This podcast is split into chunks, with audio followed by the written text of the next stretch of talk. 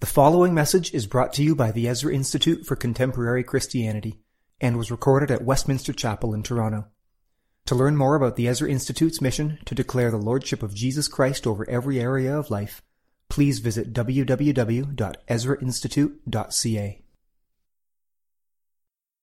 Our scripture reading this morning comes from John's Gospel, chapter 1, verses 1 to 14. In the beginning was the Word, and the Word was with God, and the Word was God. He was in the beginning with God. All things were made through him, and without him was not anything made that was made. In him was life, and the life was the light of men. The light shines in the darkness, and the darkness has not overcome it. There was a man sent from God, whose name was John. He came as a witness to bear witness about the light, that all might believe through him. He was not the light, but came to bear witness about the light. The true light, which gives light to everyone, was coming into the world. He was in the world, and the world was made through him, yet the world did not know him. He came to his own, and his own people did not receive him.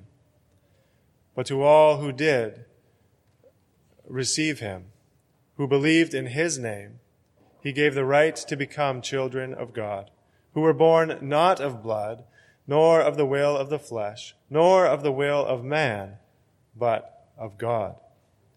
And the Word became flesh and dwelt among us, and we have seen his glory, glory as of the only Son from the Father, full of grace and truth. This is the word of the Lord. Thanks be to God. Good morning, everyone. Let's just pray together. Lord, we thank you for your word.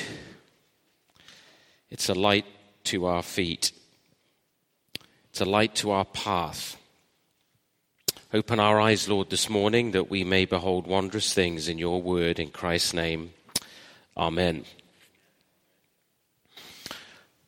Well, before we started our Advent series, we were in John's Gospel, and I only got one sermon in First John, uh, one of my favorite passages in all of Scripture. So I thought I'd cir- circle back around to John chapter 1 as we think about the light, uh, Christ the light. So this Advent season, we're thinking about Christ as the light of the world. And in this uh, passage, John brings us to a fundamental article of the Christian faith. One of the things that um, it's easy for us to believe in our cultural moment, especially now as gathering behind closed doors, we confess our faith. It's interesting how it takes on a new significance when you're not really supposed to be doing it when you read the Apostles' Creed together, when you sing the faith, when you hear God's word read, you might be uh, tempted to think that we're the only people who have a faith function in life. A friend of mine uh, wrote to me this week in England, and um, she's a very prominent Christian in the UK, and she told me that she'd just been asked to do a debate at the University of Oxford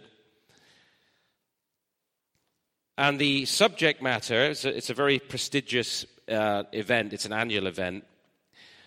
Uh, the, the question she is being asked to debate is whether we have outgrown religion as a Western society or whether we are still guided by foundational beliefs. And she was asking my help in, to prepare for this debate. I've feel like just sending her one of my books and telling her to get the work done herself, but um, I'm going to help her. Anyway, the, the question are we still guided by foundational beliefs or have we outgrown religion? Uh, is really a question that answers itself. Everyone is guided by foundational beliefs. Every adult is guided by one foundational belief or another, one foundational perspective or another. Everybody believes something, whether they're in church this morning or not, most aren't, about origins and beginnings, about the explanation of all things. So, faith is not something people may or may not have at Christmas. We're all led by a faith, whether we're self conscious about it or not. Human existence is inescapably a religious existence. It's inescapably a religious existence. What resides at the core of our being, our faith, of who we are, that is the faith of our hearts, guides our life and it gives your life a certain direction. And this Christmas, perhaps, we'll be more conscious than ever before about the direction giving nature of our faith. We have an opportunity to reflect on that a little bit this morning this foundation of our faith, the appearing of the light in world history.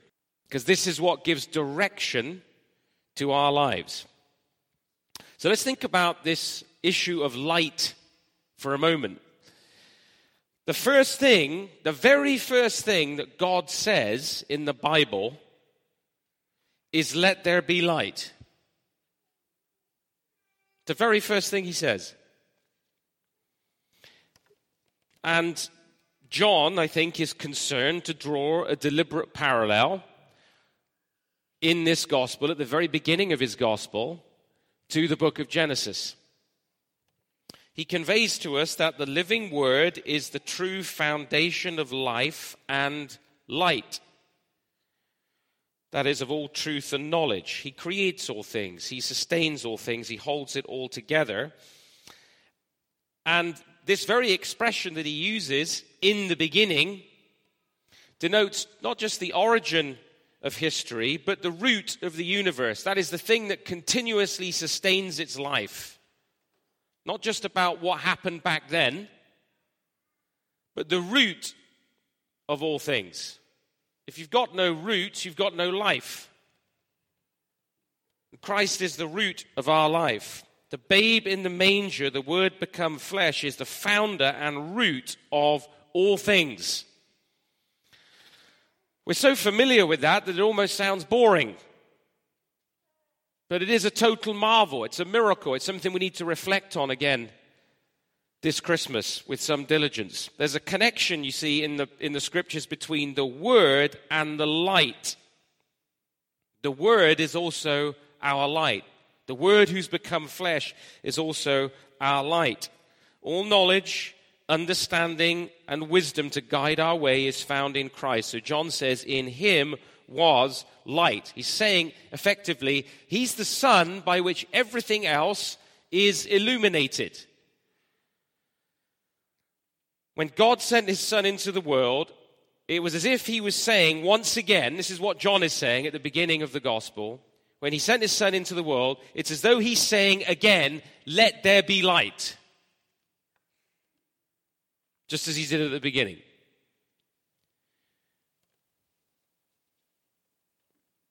Because Christ is born to bring new creation.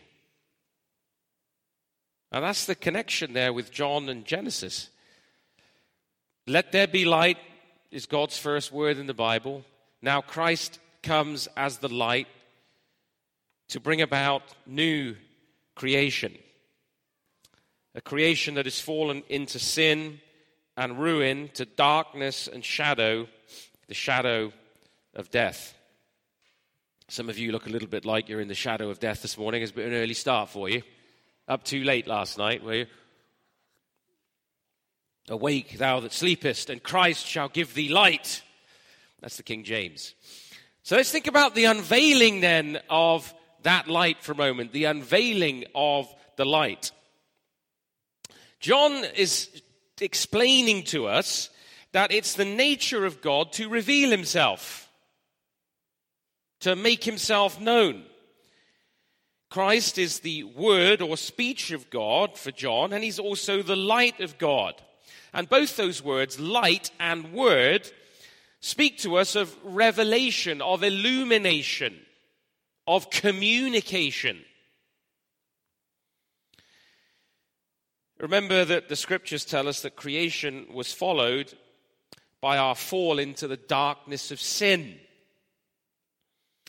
the loss of communion, the loss of communication with God, a communion for which, which for our hearts is like light and food to our natural life. How important light and food are in our lives? Well, this is what communion with God is like for us. Since communion with God is life and light to our total being, John tells us that in Christ, in him is life, and the life was the light of men. Jesus said, I am both the light of the world and I am the bread of life. You can't live without me. You can't know life without me. That's what he's saying because he's the source of life and light, if people turn away from God in sin and rebellion and they reject this self revelation in the Son, they turn away from light and life itself. The psalmist says, With you is the fountain of life. In your light we see light. In the course over the last 10 years, when I've spoken on John's Gospel, I've frequently gone back to a wonderful little commentary by Lesslie Newbigin on John's Gospel. And he says this The presupposition of all of this is that, in fact, Jesus is the true light and therefore the light which shines on every human being. There is no other light. There are not different varieties of light. There is only one light, namely that which enables us to see things as they really are. And things are really, and things really are as they are shown to be in the light of Jesus. Because he is the Word through whom they all came to be.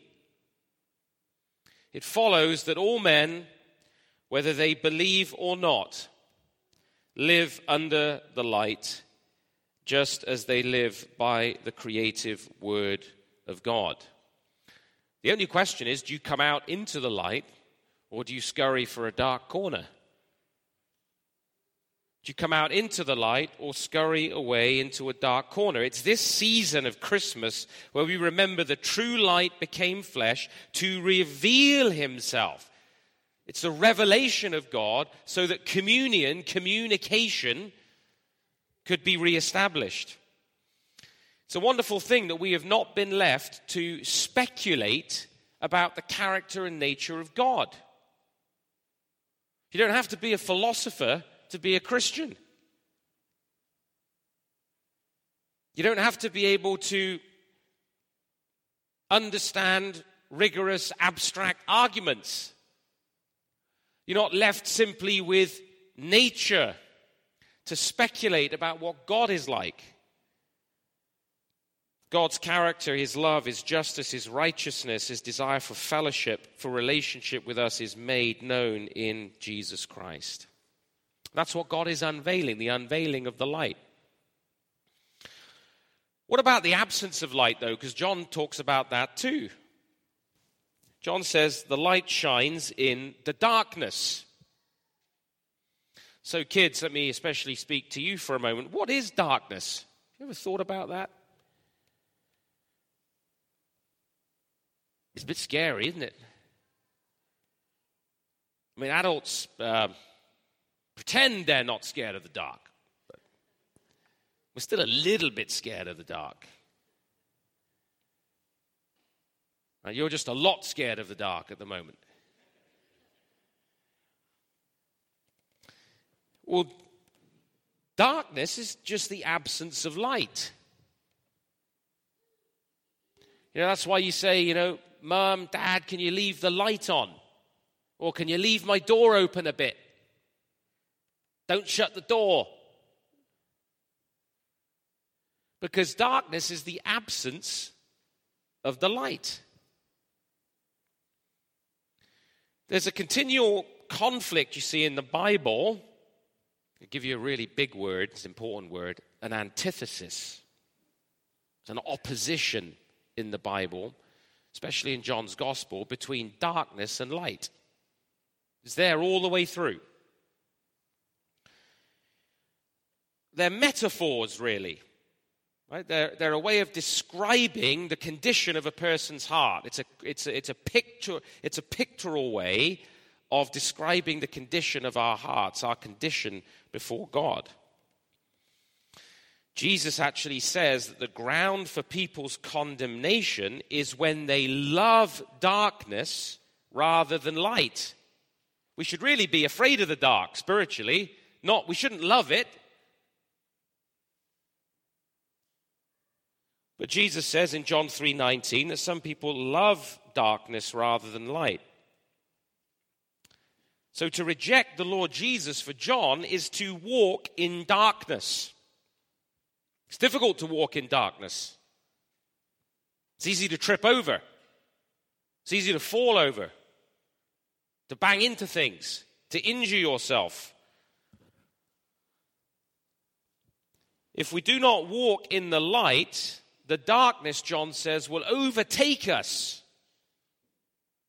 It overcomes us. The light shines in the darkness, and the darkness cannot overcome it. So, John is saying, but Christ the light shines into our darkness, and when he does, it's going to be victorious in our lives and in history.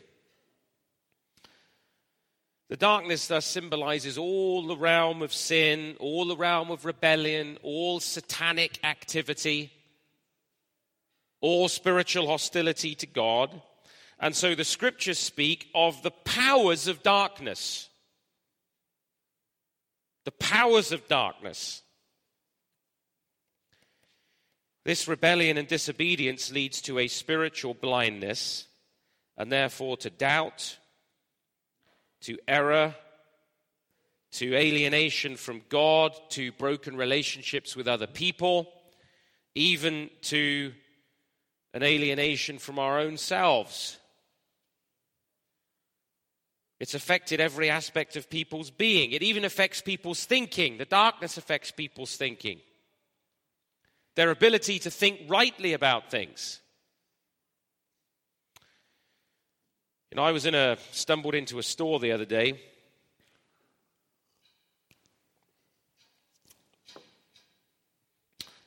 And uh, I heard a man there, actually the owner of the store, who had some very aggressive signage on his door about not getting served if you didn't have a mask on. And he said very loudly, there was only me and Isaac in the store, do you know that more people have died of COVID than in the Second World War? I won't tell you what I said. I said something, I can't tell you. Do you know how many people died in World War II as a result of World War II? Somewhere between 75 and 85 million people is the most devastating conflict in all human history. That's darkness, you see. It affects people's thinking. When we walk away from the light of Christ, we actually um, we start to not to be able to see anything particularly clearly. It darkens our understanding. The light shines, though, in the darkness. It's affected our thinking to such a degree that Scripture says it blinds the minds of the unbelieving and it establishes strongholds. The Bible talks about false knowledge, speculations which set themselves up against the knowledge of God. Those who walk in the light live in terms of the truth of God's Word. And that's where the light is found. The light is found in the Word of God. There are three senses in which the Bible speaks about the Word of God, as, which is also the light of God. First of all, there's the creation Word of God. That's what John talks about. In the beginning was the Word.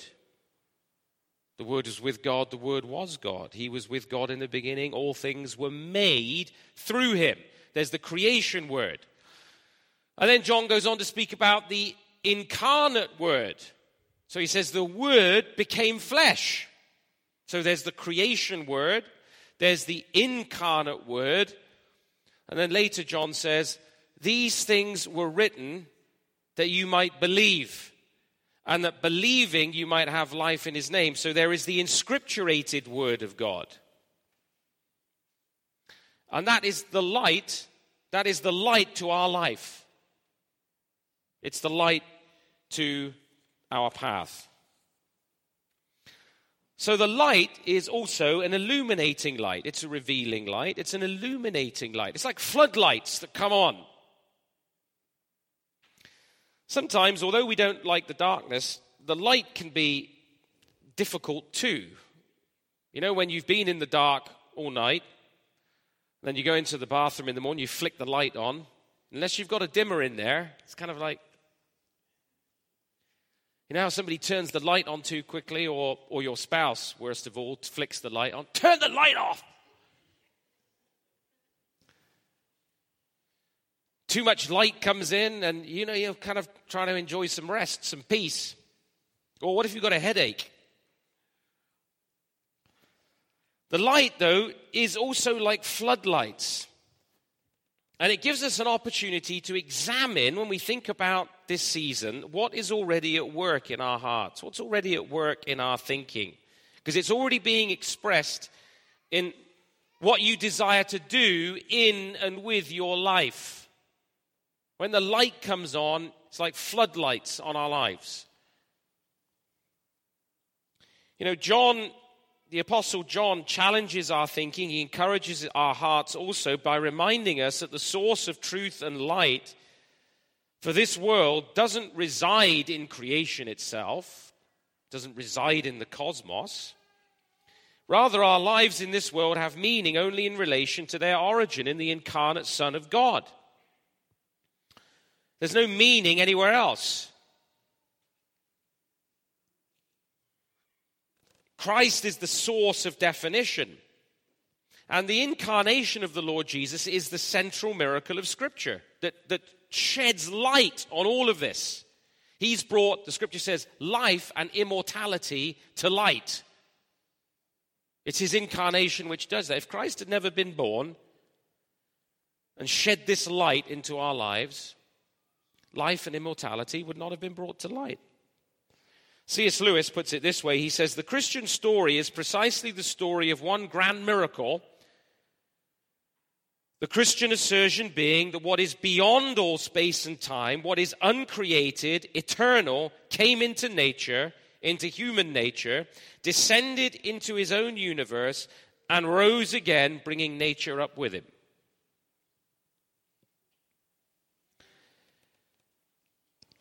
So it's a sobering reminder that our own desires, our own wishes, are not the center of history. They're not the fulcrum on which all meaning turns. Sometimes we like to make our lives or think of our lives in that way, as though we're the center of meaning. As though if we're having a rough time or, we're, or we don't see things that way, then that must be so. But you're not the fulcrum of meaning in the world. You're a creature. Of course, illness and people's fear of illness, which is all around us, suddenly reminds people that they're creatures. They're utterly dependent. Every moment of every day, we are totally dependent upon God. Uh, I always take comfort in the fact the scripture says, All the days ordained for me were written in your book before one of them came to be.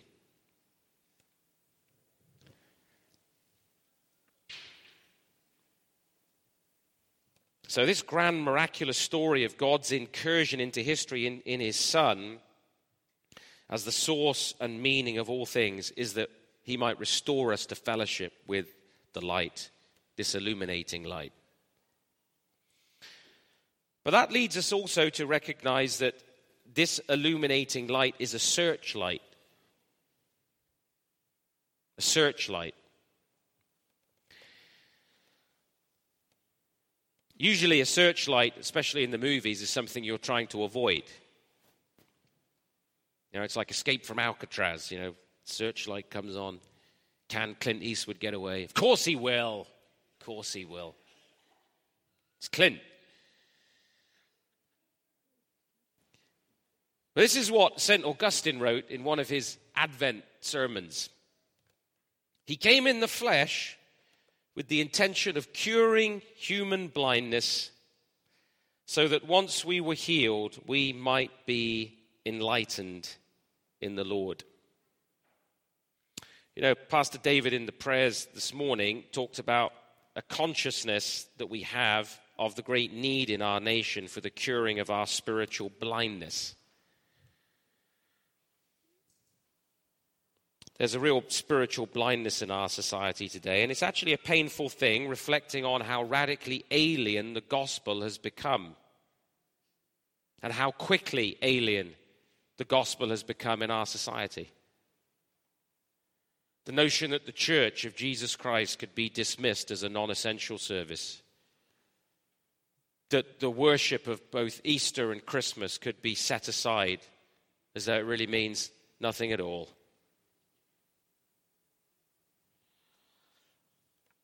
how much our nation has changed in recent decades. Some of you who are older will be more acutely aware of that than others. In fact, the young people here really have no idea of how much this nation has changed over the last 50 years.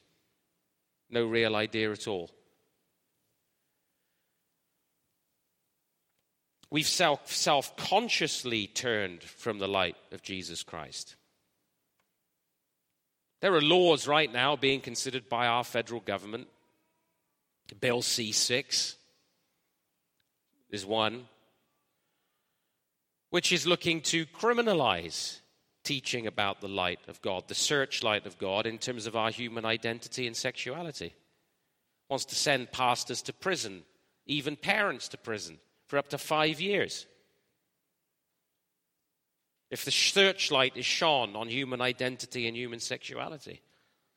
Bill C 7 wants to expand MAID, medical assistance in dying, just a euphemism for killing people.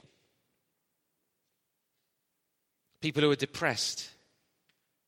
Transient depression. Don't worry, let's just switch them off. As such, we're reminded in this season of the office to which we are called as Christians in the incarnate Word, who is the light. We're prophets and priests in the Lord. We're bearers then of this healing light of the gospel that Augustine was talking about. We're all too aware it's no easy task to bear an office in a time of cultural apostasy with a message, because the message of the prophets is always one that's calling people back to the light. But if people love darkness, you're not going to win any popularity contest talk, calling people into the light. In every era, God's light bearers discover they are confronted with practical atheism. Even if it's not theoretical atheism, a practical atheism of a fallen humanity.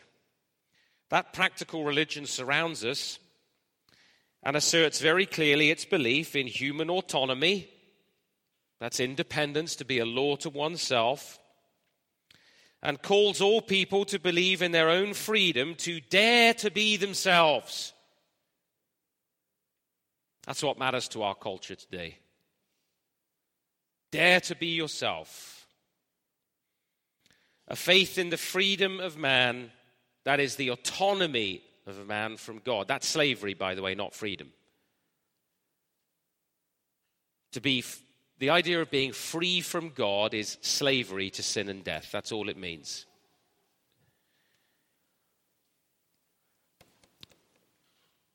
This false freedom summons people to defy any moral law and truth that transcends their own will and desires. It's the religion of self service, self definition, of self indulgence. And in this popular faith, if there is any God, that God has nothing to do with ruling and governing the world. Well, people are very happy to believe in a vague, benevolent spirit coursing through the cosmos, just not a God, a personal God who gives law, who holds us morally accountable. Not a God that maintains his law and shapes the course of history in terms of his covenantal judgments. That's not acceptable. The, in this view, the man himself is the only boundary maker in life. God doesn't see or hear. There is no judgment upon sin. As the prophet Zephaniah says in Zephaniah 1:12 of the people of Israel saying the Lord does no good, he does no evil. Don't worry. And so, on all sides, it seems people shrug, shrug their shoulders and say, carry on as normal. Or the new normal, anyway. Carry on. God doesn't do any good or evil. And into all of this, we are light bearers. For in Christ, Jesus says, You are the light of the world. Not only does Jesus claim to be the light of the world, he now says that in Christ you are the light of the world. You're a light bearer now. And he said, if the world hated you, hated me, it's going to hate you as well. Don't expect to win any popularity contests as a Christian. Don't expect that, well, if I just say it this way, if I'm super sensitive, if I just do it one on one, if I just make sure that it's uh, you know, under the radar, if I just let them really get to know me first, how many years do they need to get to know you before they recognize the lights in you?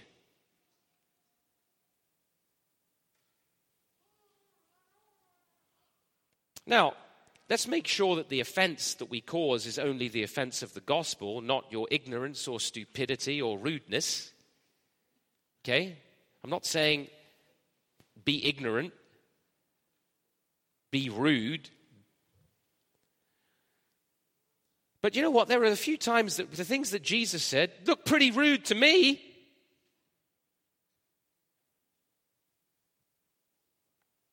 At least they would be rude by certain standards of politeness that we think are Canadian. I mean, when the Syrophoenician woman says, Lord, come and heal my, da- heal my daughter. And Jesus says, Well, why should I take the children's bread and give it to the dogs? Well, let's not digress onto an exposition of that text. The point I'm making is that there are times when Jesus is so direct with people that it might come across as rudeness. There is a time to be direct.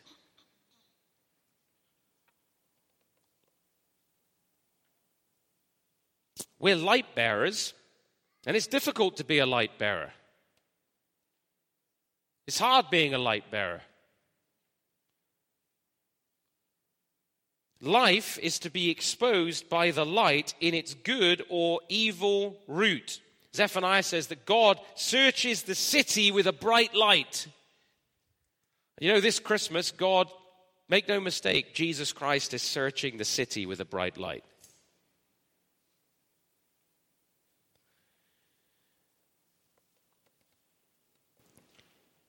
This is what the birth of the Lord Jesus heralded, and John the Baptist bore witness to that light, he says. This is what John tells us. And the light to which he bears witness is one of both grace, yes, at Christmas time. The grace of God has appeared to us, grace and truth, but also of judgment. It's a light also of judgment in the gospel. It's a reminder to us again, the incarnation, that God, who may have appeared to men absent or unconcerned with their practical atheism, is coming into action in a decisive way in history. He comes to search out the hearts of men with his light, to expose that which is hidden. That's an uncomfortable thing. Light exposes. And it's not always comfortable to be exposed by the light. It breaks through the smokescreen of our pretended autonomy that we've laid on the world. The Lord's appearing unveils that God is actually waging an offensive battle against sin, against Satan, against death, and against all the works of darkness. That's what the coming of the light sig- signals and signifies. It's an offensive battle, it's a searchlight. And so the light of the word which we bear is not a variable cultural product. Oh, well, you know, it's the 21st century Christmas. 21st century Christmas surely is different from a 10th century Christmas or a reformational Christmas. Isn't a 21st century Christmas a sort of more of a softer LED light? More of a sort of twinkly little thing. More of a decorative light than a searchlight into history. Isn't this light one that we can put some filters on, adapt it a little bit? A filtered light, maybe. Filter out the more offensive stuff that may be too exposing to our modern culture. Well, if you think that, it's another gospel. It's not the gospel we read here. We've been saying the Apostles' Creed for nearly 2,000 years, it hasn't changed any.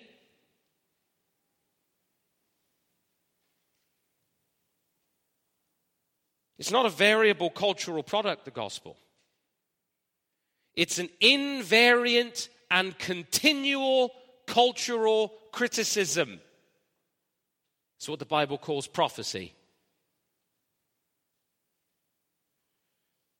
A searching light that exposes the darkness and calls people to repentance into the light of life and truth. And we actually have the privilege, and it is a privilege, though it is a burden.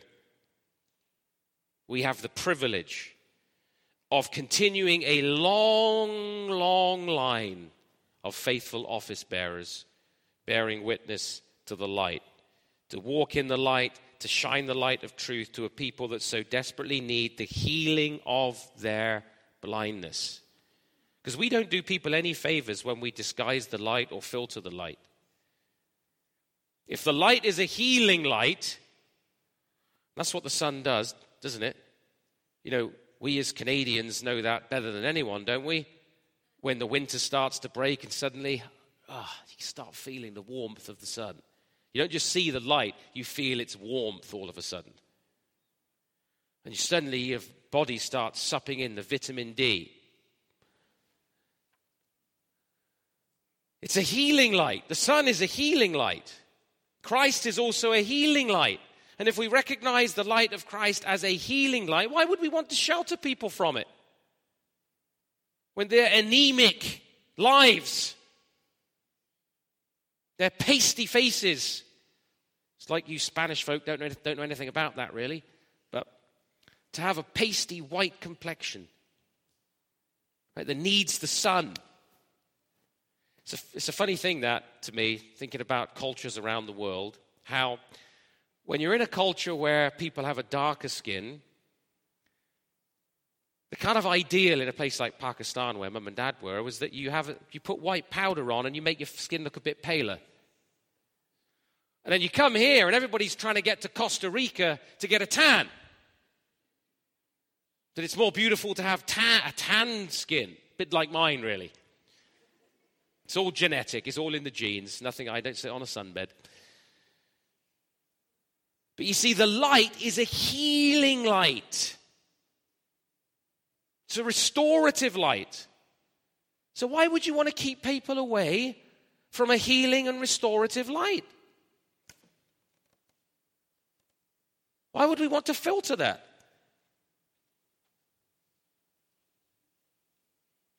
I can see you're almost done with me. I can hear it in the shuffling and so let me wrap this up.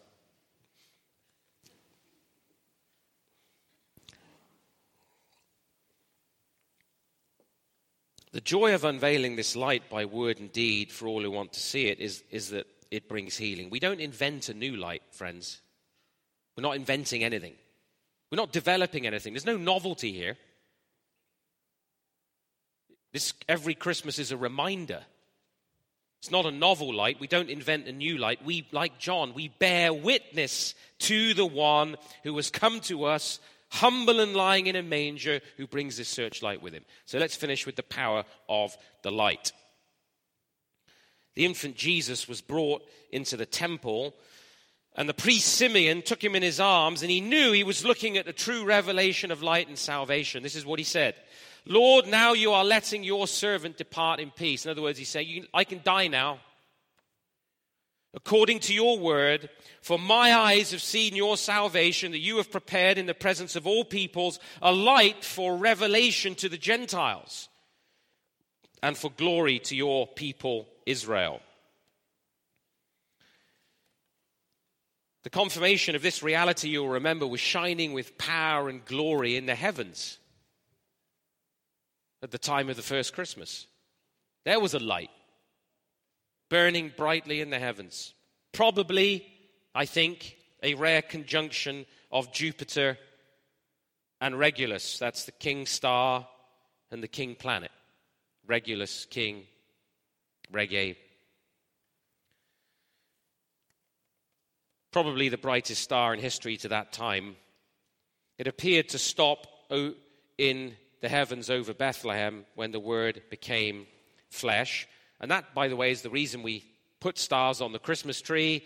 And if your neighborhood is anything like mine right now, there's light on all of the houses. I wonder whether they really know what it signifies.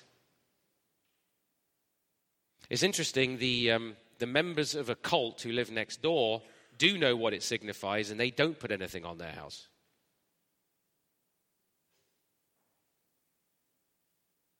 They're self conscious about it. But lots of the other houses are covered in lights. You need power for the light. I was sorting out some of the lights on the house on, uh, yesterday, and I was buying new bulbs for all the path lights, and then I was trying to get lights up into a tree. So I was kind of there, you know, with this set of Canadian tire lights doing this. I got no ladder, so you wonder what the neighbors are thinking as they're, what is he doing? Idiot. I was stood on this sort of very, never mind. I was just a two step ladder. I was thinking, is this going to go over as I try and do this? But you need power for the light. and think about the power of light for a moment as a phenomenon. We don't really understand light. Is it wave? Is it particle? Behaves like both. Up here in the frozen north, we're in the darkest part of the year. We sometimes feel our lack of light badly. We go to work in the morning, it's still dark. Come home from work, it's dark already. For those of us who have a job staring at a computer screen or huddled in an office, we don't feel like we don't see the sun sometimes. Seasonal gloom is actually a serious problem for people. Some, it's called seasonal affective disorder. And we don't get enough sun. We need the power of the light. Think about it very quickly. Biologically, all living things almost all living things ultimately depend on plants, which grow by drawing their energy from the, in, from the sun. Shroud the earth in darkness, there wouldn't be much left but some bacteria. Psychologically, we need this light, even if we haven't been diagnosed with a seasonal affective disorder. We often find ourselves feeling down in December or January. You listen to people, they talk about in their language feeling low or feeling a bit gloomy, feeling like a shadow has fallen on them. We need the light. Light is also essential for our seeing. Without light in the physical world, we've all wandered around the house at times after a Toronto power cut, banging into things, getting bruises, colliding with stuff. Symbolically, the language of light is used as well when we think about resolving difficult issues. Light has been shed on something. We've had illuminated a problem. We've had a bright idea.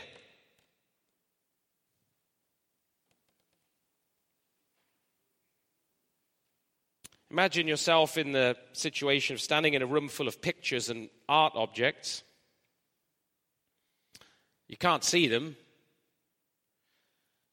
But when the light is thrown on, suddenly all the beauty that's around you is visible. So think of all the things light actually does for us. And that's the metaphor that Scripture chooses and uses to think about the presence of Christ in our lives. It's in the same way that light, by flooding our path, enables us to avoid danger.